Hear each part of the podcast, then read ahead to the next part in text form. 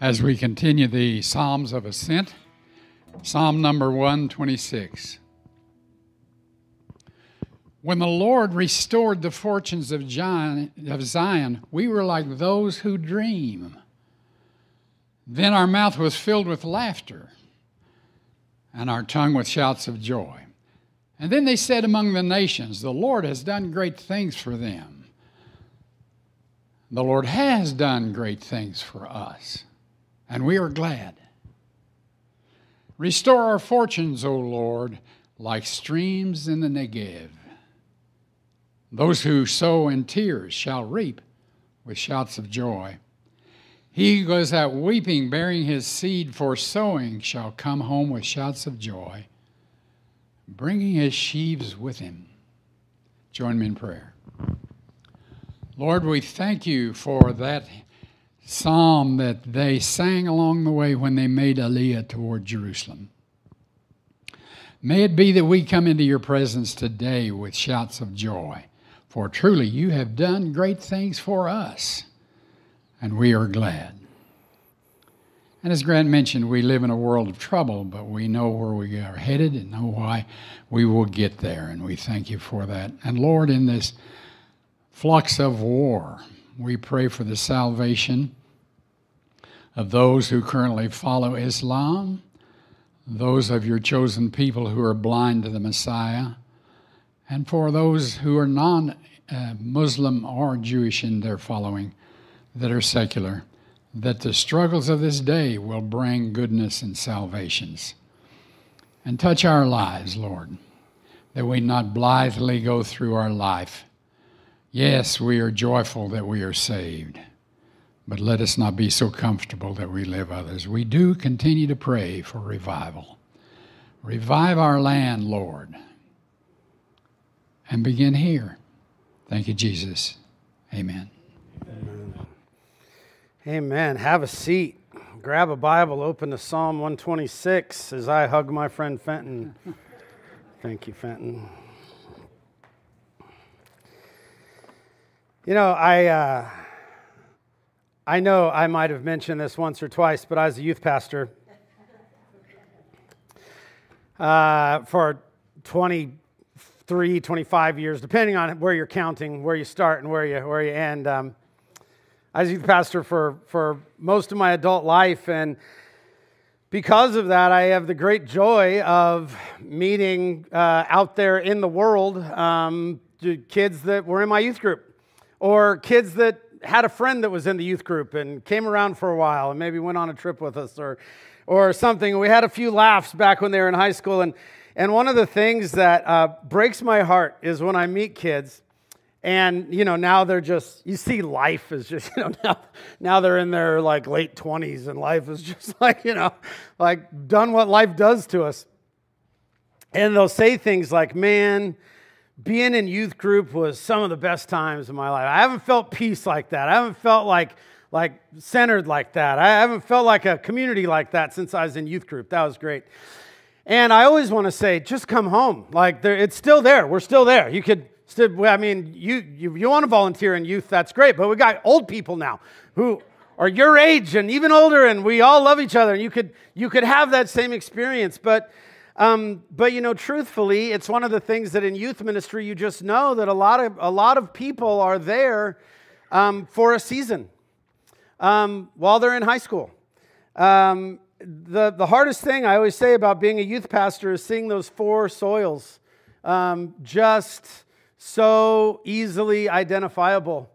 Um, you remember the four soils in the parable that Jesus told. There's some that in one ear and out the other. It's the seeds scattered on the pavement that never took root.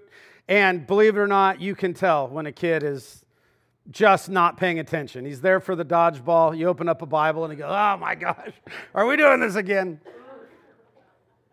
You can tell this kid, this person doesn't have a heart for the Lord. And, um, you know, unless God opens his, his, his heart, it's not going to be me that does it. And then you see some kids that just, they just come to Christ and stay there and you see the fruit in their life. It's sometimes it's numerical, they bring their friends, but other times the fruit in their life is like, man, they are they're growing, they're maturing, they're making better decisions. They're they're like growing in love and joy and peace. Like this is awesome. But those middle two seeds will break your heart. When you see somebody, in my experience is youth kids, but you probably have experience um, in, in other places. Um, but you'll see a human just hear the story of Jesus and it changes their life. And, and, and they're very quick to respond, or maybe they're not quick. Maybe it's a season of knuckleheadery. And, and then some, something says, somebody says something, and frequently it's not the youth pastor. Frequently it's one of their friends says something, and they go, Okay, I get it, the scales are off, I'm in. Um, but their life is really weedy, and uh, they're busy. You remember that weedy soil said the, the busyness of life and the cares of the world choke out faith? And, um, you know, I'll tell you, a kid, it, it what I've seen is uh, a high school student trying to be in 700 AP classes and do a great job and be a varsity athlete in multiple things and also, um, you know, be a concert violin player and whatever. There's, there's just a lot. And then on top of that, um, they spend a lot of time uh, in a high school, which is a very difficult place to be. And um, it's weedy. And sometimes you see somebody who responded. And not only that, but they've got stuff going on at home too. Um, they responded. But then it's really nobody's fault. Just life choked out faith. They had a moment where they were very close to the Lord. It would be impossible to, by all we think, it'd be impossible to say, oh, that kid, he doesn't really mean it. No, he means it. Um, but the weeds choked it out. You remember that rocky soil? That'll break your heart too. Um, the rocky soil is um, just lack of depth. The seed sprung up very quickly, but the roots didn't go down very far. And since the roots didn't go down very far, when the trouble of the world, when that scorching wind came, it just didn't have what it, what it took. And, and you know, um, you were in youth group, you heard your youth pastor say, so that means you have to pray and read your Bible. And, you know, that's an overly simplified way to do it. But if you want to grow roots, you got to pray and read your Bible. like that's still true, you know, and, and grow in, in, in your knowledge of God. And um, watching those two, two seeds happen in real time is, is heartbreaking. And when I run into somebody who I know had an experience when they were just a little goofy 15 year old that, that seemed life changing at the moment, and, but then they've walked away, um, man, I hope that they've read Psalm 126. And you know, the truth is, those, we take those, those four soils to just relate to we take that as primarily a soteriological passage. It just has to do with salvation, but it doesn't. Rather, there's all kinds of truths, there's all kinds of, of, of wisdom that spring up in you and me very quickly. And we go, yes, that's it. But then the cares and worries of the world kind of choke out that good decision. Or sometimes we just didn't have enough roots. I know what it's like to shoot out of the gate and then get distracted, get tired, get tempted, to lose the joy of my initial decision. Have you ever seen when they'll, uh, you know, if you're ever lacking joy, you, it's not illegal to just YouTube search for Basset Hound videos and they'll, they'll do something in the middle of horse races. Well, they'll have Basset Hound races, you know, and so they go, the gate goes up, and half of them don't do anything. and then half of them shoot out like they're gonna like, you know, conquer the world, but almost none of them go straight there. They stop and scratch. They roll in the mud. They fight with each other. They forget where they're going. And their poor owners down at the finish line going, Cooper, please, just come here. There's a prize. I know what it's like to be that. To, to start out hot and get distracted, get discouraged. Um, coming off a camp high is like a classic example of that. You know, you come down from the men's retreat and you go, Yes, I'm going to live like that every day. And then you just go to work and it's the same dummies in the office. And it's hard. Or if you're a New Year's resolution kind of person, in shape is going to be a lot more crowded here in two months. It's true. I know because I faithfully go once or twice a month, and the, the once a month I go in January is packed. Or, you know, maybe even a little closer to home. Maybe there's somebody that you love that you had a, a sit down with a heart to heart, and like it was a friend, it was a spouse, it was a child, it was somebody, and you sat down and was like, you know what, you're right, I need to change. I'm going to be different. And you know what it's like to wake up the next morning and go, yep, I'm a new man. And then you know what it's like for the cares of the world to make it hard to finish that race. Psalm 126, I, well, I guess what I'm saying is, I think you know what it's like to need mercy. Psalm 126 is actually a lament, but it's a community lament. It's a lament that's for all of us, uh, but it has some unique pieces to it. Um, you know, the, the, what Fenton just read is mostly sounds pretty joyful. It begins with this super joyful praise for something that's a lament. Um, but the heart of the psalm is regret. And I love it when people stand up and go, I've said this on Wednesday nights before, but I love it when people stand up and go, I don't regret anything I've ever done because it's made me the man I am today. And I go, holy smoke, I regret something every day. Anytime I have fallen short of the glory of God, I'm sorry. I regret it because some of those things have made me the man I am today, and I'd rather be better than I am today. But this, so this is a psalm for all of us that know what regret is like.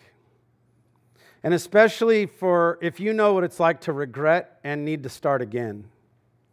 You know, it's, it's not a uncommon thing to say God is the God of second chances, but that's not true. God is the God of infinite chances. And just at the beginning of this psalm today, can I just start by saying, God is so good. God is merciful to us sinners. And if you are sitting there going, Well, this isn't for me because I'm not a sinner, you know, I think you are, but that's, that's between you and God. But if you know, if you let your guard down just a little bit and go, I don't have to adjudicate which are the sins and which aren't, I just know I need mercy. I just know that there's parts of my life where I've started and failed and started and failed and started and failed. And I leave a, a, a great time in the Word and go, I am not going to be judgmental today at all. But then I get out in the word, world and everybody's begging for judgment and I have to start over again tomorrow and go, okay, God, would you take judgment from me? If you know what it's like to need mercy, then today is the psalm for you. And if you don't think that you need mercy, would you rend your heart and repent? God, if you will be honest with Him, is so good. There is nothing that He is unwilling or unable to forgive in your life if you will call out to Him. If you have pride, if you have sin that you're holding on to, may today be the day of your salvation as you come face to face with how good God is. Psalm 126 starts with this, you know, um, maybe it's because I, I you know, I, I'm not a bubbly personality, but, but there's this very bittersweet kind of start. But it sounds great. When the Lord restored the fortunes of Zion, we were like those who dream, and you go, okay, immediately there's a story there. Immediately you go, that didn't drop out of nothing. No, there wouldn't, something needed restoration. There was a time in the past where these folks who are traveling to Jerusalem and the, the whole, you know, the whole Song of Ascent story, and they're on the way with the family, gathering people as they go. And the song, one of the songs they're singing is, Do you remember when God restored us, restored the fortunes of Zion? one of the things that this song is about is this song is about the goodness available in the presence of God. We were like those who dreamed, the psalmist says. It's like it was too good to be true. And I don't know exactly. This psalm is one of many psalms that is wonderfully vague.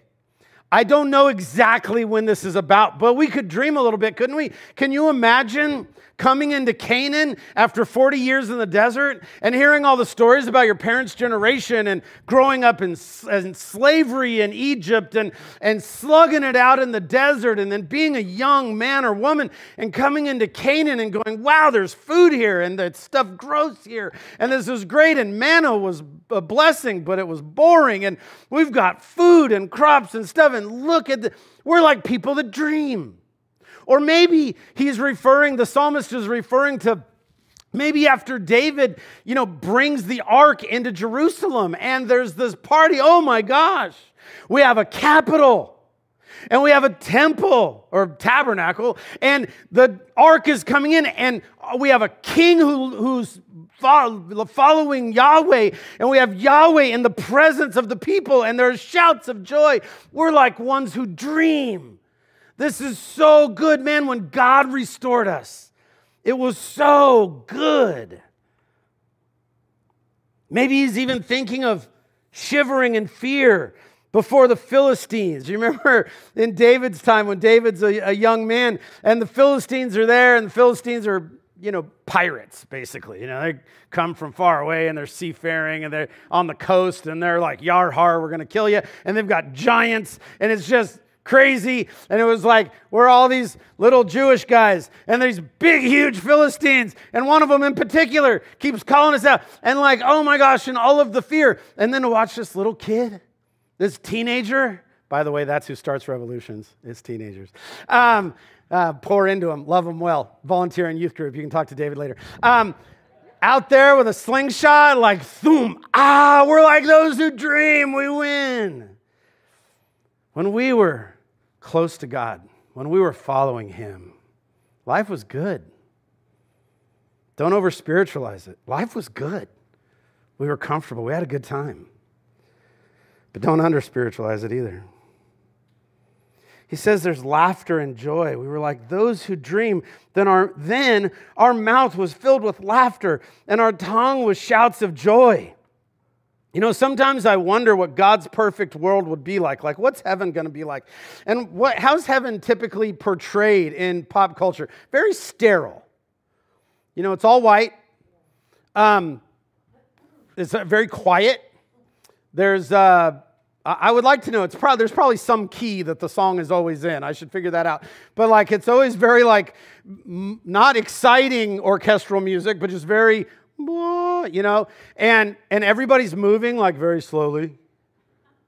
And it just seems very stagnant and stale. And we might think, is that the world that God wants? That's not the world that God created.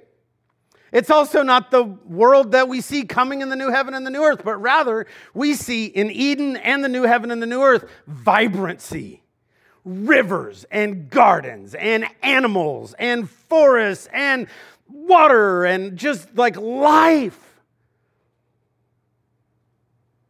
Laughter, joy. It wouldn't be somber in God's perfect world, not slow moving robes and boring music and scholarly conversation. Like, what good is scholarship in the new heaven and new earth? I promise I have done nothing that is transferable in my professional life into the new heaven and new earth. If you can farm, you're the one who is going to lead us in the new heaven and new earth. Like that, it's going to be life giving stuff. When our pilgrim thinks about the good times in Israel, he says there was laughter and joy. Sometimes we forget the pers- that the pursuit of God is the pursuit of joy. It's not the pursuit of moral perfection, although you'll be a better person. You'll make better choices. Wisdom is certainly in the presence of God. No, but rather, when we are pursuing joy, we're pursuing God. And when the pilgrim thinks about, just like that youth kid I run into, and he goes, Man, back when I was like going to church camp and back when I was like walking with the Lord, those were, I remember those so fondly. Those were good times. There was laughter and joy. And when you reflect on that, isn't it mostly true that most things that we consider like sinful vices, you know, um, are just attempts at laughter and joy without God? We put everything in our body from drugs to cheesecake looking for joy. That's why we wear ourselves out trying to be whatever successful means. Maybe that'll be the good life. Maybe it's that, that corner office where the joy is. that where they're hiding the joy? Is it in the corner office? Maybe I should get there. It's probably why we give into sexual sin. Maybe that's the path to joy. Maybe that's why we lie. Maybe it's why we steal. Maybe it's why we cheat on our taxes. We're just looking for joy. We're looking for the good life. And the psalmist says, You know, when life was good, when God was the one who restored us, when we were walking with the Lord, this is when life was good. Because we fall victim to the great lie that joy and laughter are better found outside the presence of God's will. And right now, as we sit here on Sunday morning, don't we all go, That's not true. That's obviously dumb. We're Christians after all. And yet, when we get out there, isn't that lie ever before us? That where the good life is, where joy is, is somewhere else. It's not in faithfulness, it's not in obedience, it's actually in rebellion. And apparently, this psalmist or his people had been down that path the path of seeking joy outside of God's will and presence. We think of the prodigal son who has to end up in a pigsty before he comes to his right mind and goes, Man, life was better when I was faithful and obedient. But we also think of the elder son in that story who never figured out where the good life was, who was there with his father. You know the story. I don't have time to tell it, but if you don't, look it up. It's in your Bible. It's a good story. You'll enjoy it. The person next to you knows where to find it. Just ask him. Um, but that older son who was always faithful, but in a legalistic way, he did his job, but he never loved his dad. Was that where joy was? You know, I think it's maybe most profoundly demonstrated in the story of Pinocchio. Do you remember where Pinocchio goes when he wants to be a real boy? You remember he gets there's some kids smoking on the sidewalk or something. He, think that's a, he, he thinks that's a good idea. So he goes with these ruffians. And you remember where he gets talked into going? To Pleasure Island. Am I right? I'm right. I think. I've seen it a long time ago. But what happens in Pleasure Island is you pursue ice cream and, and something in a brown bottle or whatever it is, and you become less than human. You turn into a donkey. You sprout ears, you sprout a tail, you start to eeyaw. And that's what sin does is it promises life, but it dehumanizes us. But maybe you know. In fact, I guarantee you know what it's like to chase something that was promising life and ending up feeling a little less than human, a little less than the full you, like you gave something away. I think of Zacchaeus and Matthew, both tax collectors who had gained great wealth in, in the Roman Empire in a way that was totally legal. Like they were not doing anything, they were totally, they could, you know, they were the, the good guys from Rome's point of view. As far as legality, there was nothing they were doing that was wrong. And yet, when they saw Jesus, they realized now I've been chasing the good life and I've lost it completely. We think of Paul, who before he met Jesus had sought joy in religious perfection, even persecuting those who thought differently. Man, I'm so glad that we live in a time when people don't get in their religious corner and are pretend that they're the only people that have anything right and persecute other people and talk bad about people who think differently than them. Aren't you glad that we're past that? and never have to do that again. And you know what? I'll tell you the truth because you know I'm being sarcastic and that happens all the time. But the truth is there's no joy in it, and it's pretty obvious. Those people who uh, are finding joy in religious perfection are miserable and making everybody around them miserable too. There's no joy, there's anger.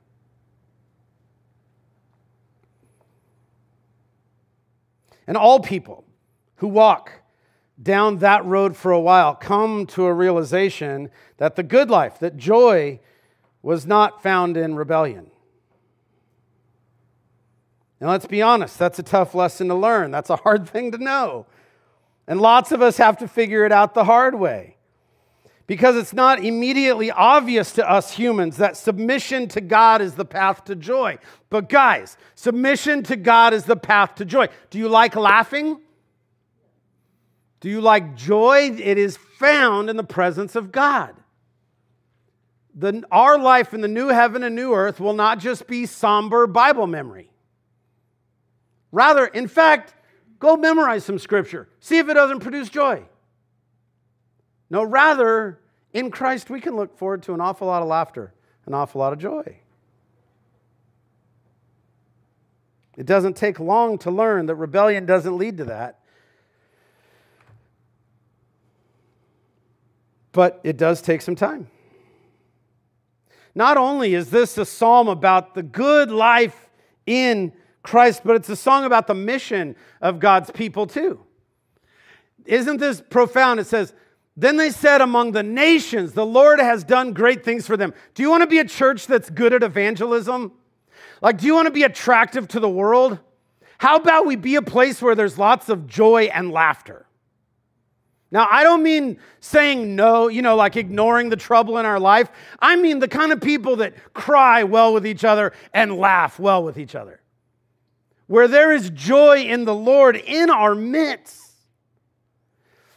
The psalmist goes, You know, when we, the only times we've ever really been on mission, the only times we've ever really been a light to the nations is when we were experiencing the joy of our salvation.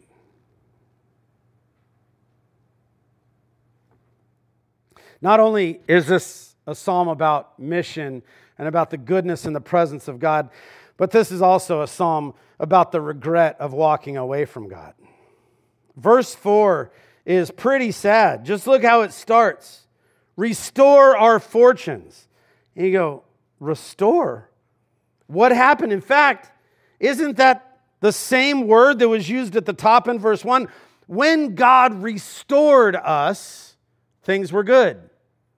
And now we've come to a point where we're like, God, we need you to do it again.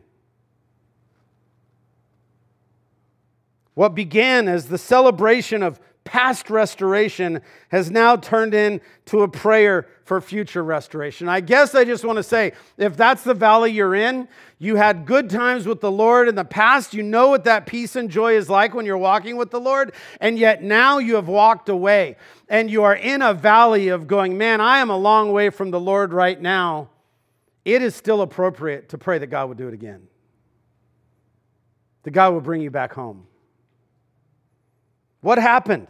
Of course, we can't exactly know. And again, that's probably the point because walking away from God is not usually one sin or one rebellion, but it's a season of compromise. Many times you just kind of wake up and go, Man, it's been a long time since I felt close to God, or it's been a long time since I was anything but a judgmental Baptist. Like, I gotta, I, I just, I, I am a long way from a vibrant relationship with God. I've let sin, I've let bad habits, I've let bitterness, I've let temptation, I've let just plain laziness creep in, and over time, I now stand here and go, Gosh, I remember when God first restored me. God, could you do it again? How tragic that we can take our salvation for granted like that, but we absolutely can. That we can get so comfortable being God's people that we stop, stop acting like God's people. And usually in seasons like that, and I mean, many of us know we could sit around and tell stories. Usually in seasons like that, we've picked up some scars. There's some broken relationships, there's been some consequences. What do you do then? You know, too many people get to that point where they had seasons close to God, but they've let sin or laziness or folly or whatever it is rob them of that. It's been the scorching wind and they didn't have enough roots, or, or, or it's been the wor- worries and cares of the world, and, and their faith got choked out. And then they sit there and they go, Gosh, I had a chance with God, but I blew it. And I guess that's it. But we got to keep reading. Because mostly, although this is a psalm about regret, mostly this is a psalm about the love and mercy of God that outpaces your rebellion and failure. Are you a rebel? Have you failed? God's mercy is more. You are a lightweight in your rebellion compared to God's mercy and grace. The audacity of verse 4 Restore our fortunes, O Lord, like in a future tense. That is a pretty gutsy prayer, isn't it? God, remember how good it was when you were in control. I remember what that was like when we were faithfully walking with you, but we walked away, we rebelled. So, God, would you restore us again? How many people in your life do you know that would say yes to that? Like, doesn't your mercy have a limit? With people in your life, how many times would you give them a fresh start? How many times would you say, Sure, welcome back into my presence? And we apply like our limited mercy. Like you don't have unlimited mercy outside of your relationship with the Lord. And we apply our limited grace, our limited mercy, and we apply that to God. And that is foolish. God is unlimited in grace, God is unlimited in mercy. So if you have had seasons of walking faithfully with the Lord and are currently in a season of regret, come home. God's mercy is enough. God is so good. If you have been walking with Jesus for a while, it might have stopped shocking you how merciful God is. God's willingness to forgive time after time, failure after failure. You remember the, the familiar words of Lamentations 3. I know you were reading Lamentations this week. The steadfast love of the Lord never ceases. The steadfast love of the Lord never ceases. The steadfast love of the Lord never ceases. You can't stop the steadfast love of the Lord. It doesn't matter how dark the valley, it doesn't matter how bad your sin, you cannot stop the steadfast love of the Lord. His mercies never come to an end. You remember what mercy is mercy is not getting the punishment that you rightly deserve. That part of God that desires to forgive you instead of condemn you has no bounds. God is so good.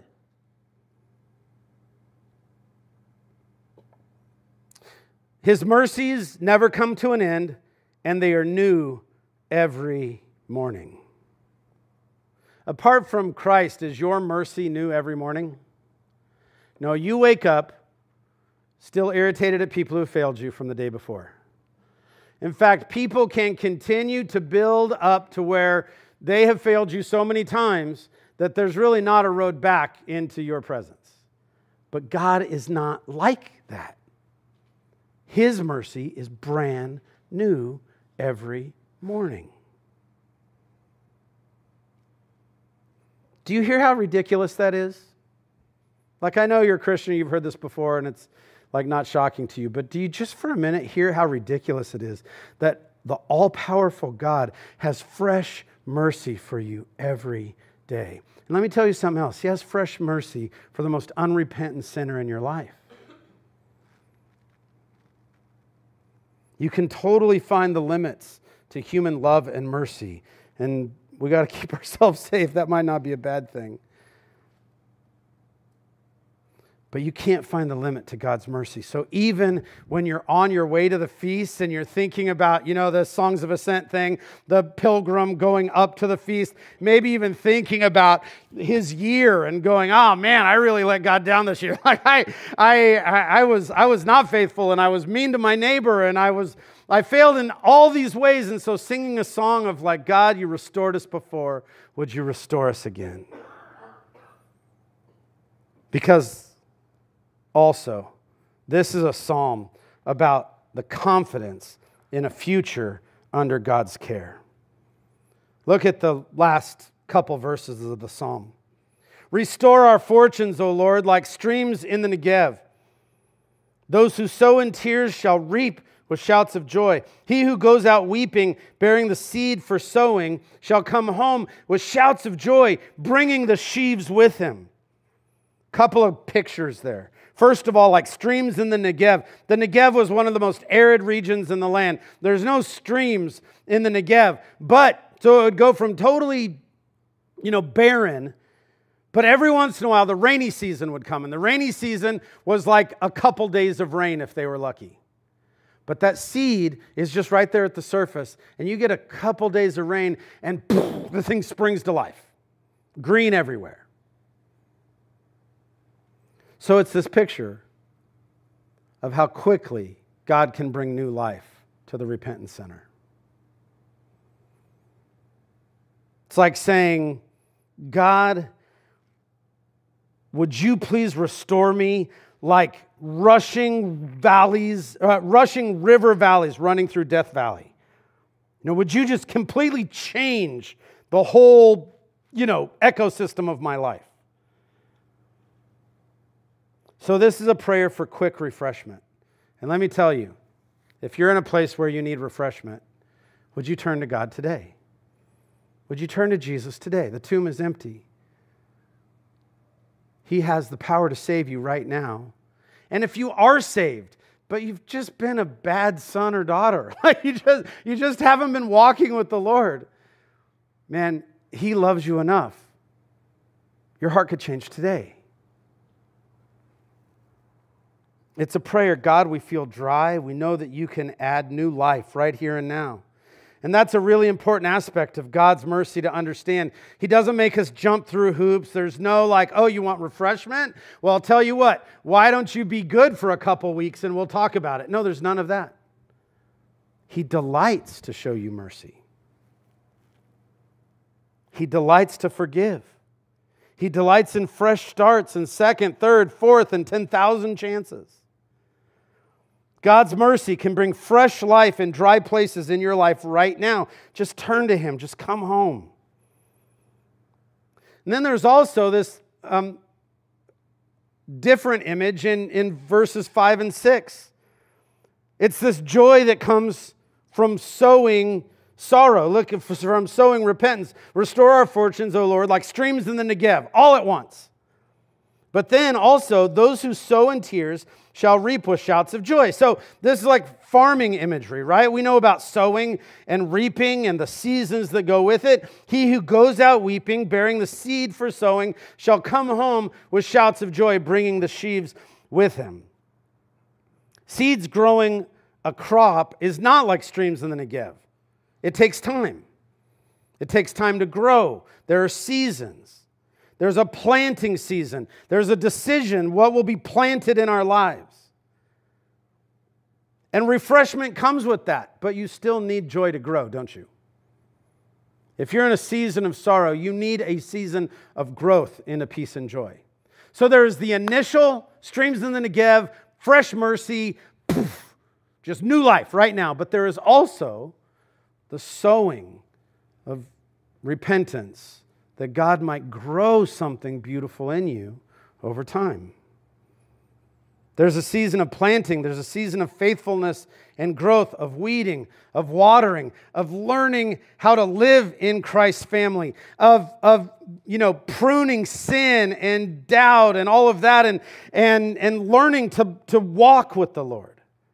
And then there's a season of harvest. Enjoy enjoying the fruits of your labor. I love the picture that is given to us. Um, I, I, you know, this isn't particularly meaningful to to most of us, but uh, if you're in an agricultural land and you say, bearing seed for sowing shall come home with shouts of joy, bringing the sheaves with them. Can you imagine just these people just singing songs about how good the harvest was with sheaves of wheat on each arm, just like, I was sad, but now look at this abundance. So there are two parts to the joy of the Lord that are available in His mercy. First, there is initial refreshment. Just turn to Him and be refreshed, like streams in the Negev. And also, if you will learn to walk with Him day in and day out, He will grow in you this abundant joy.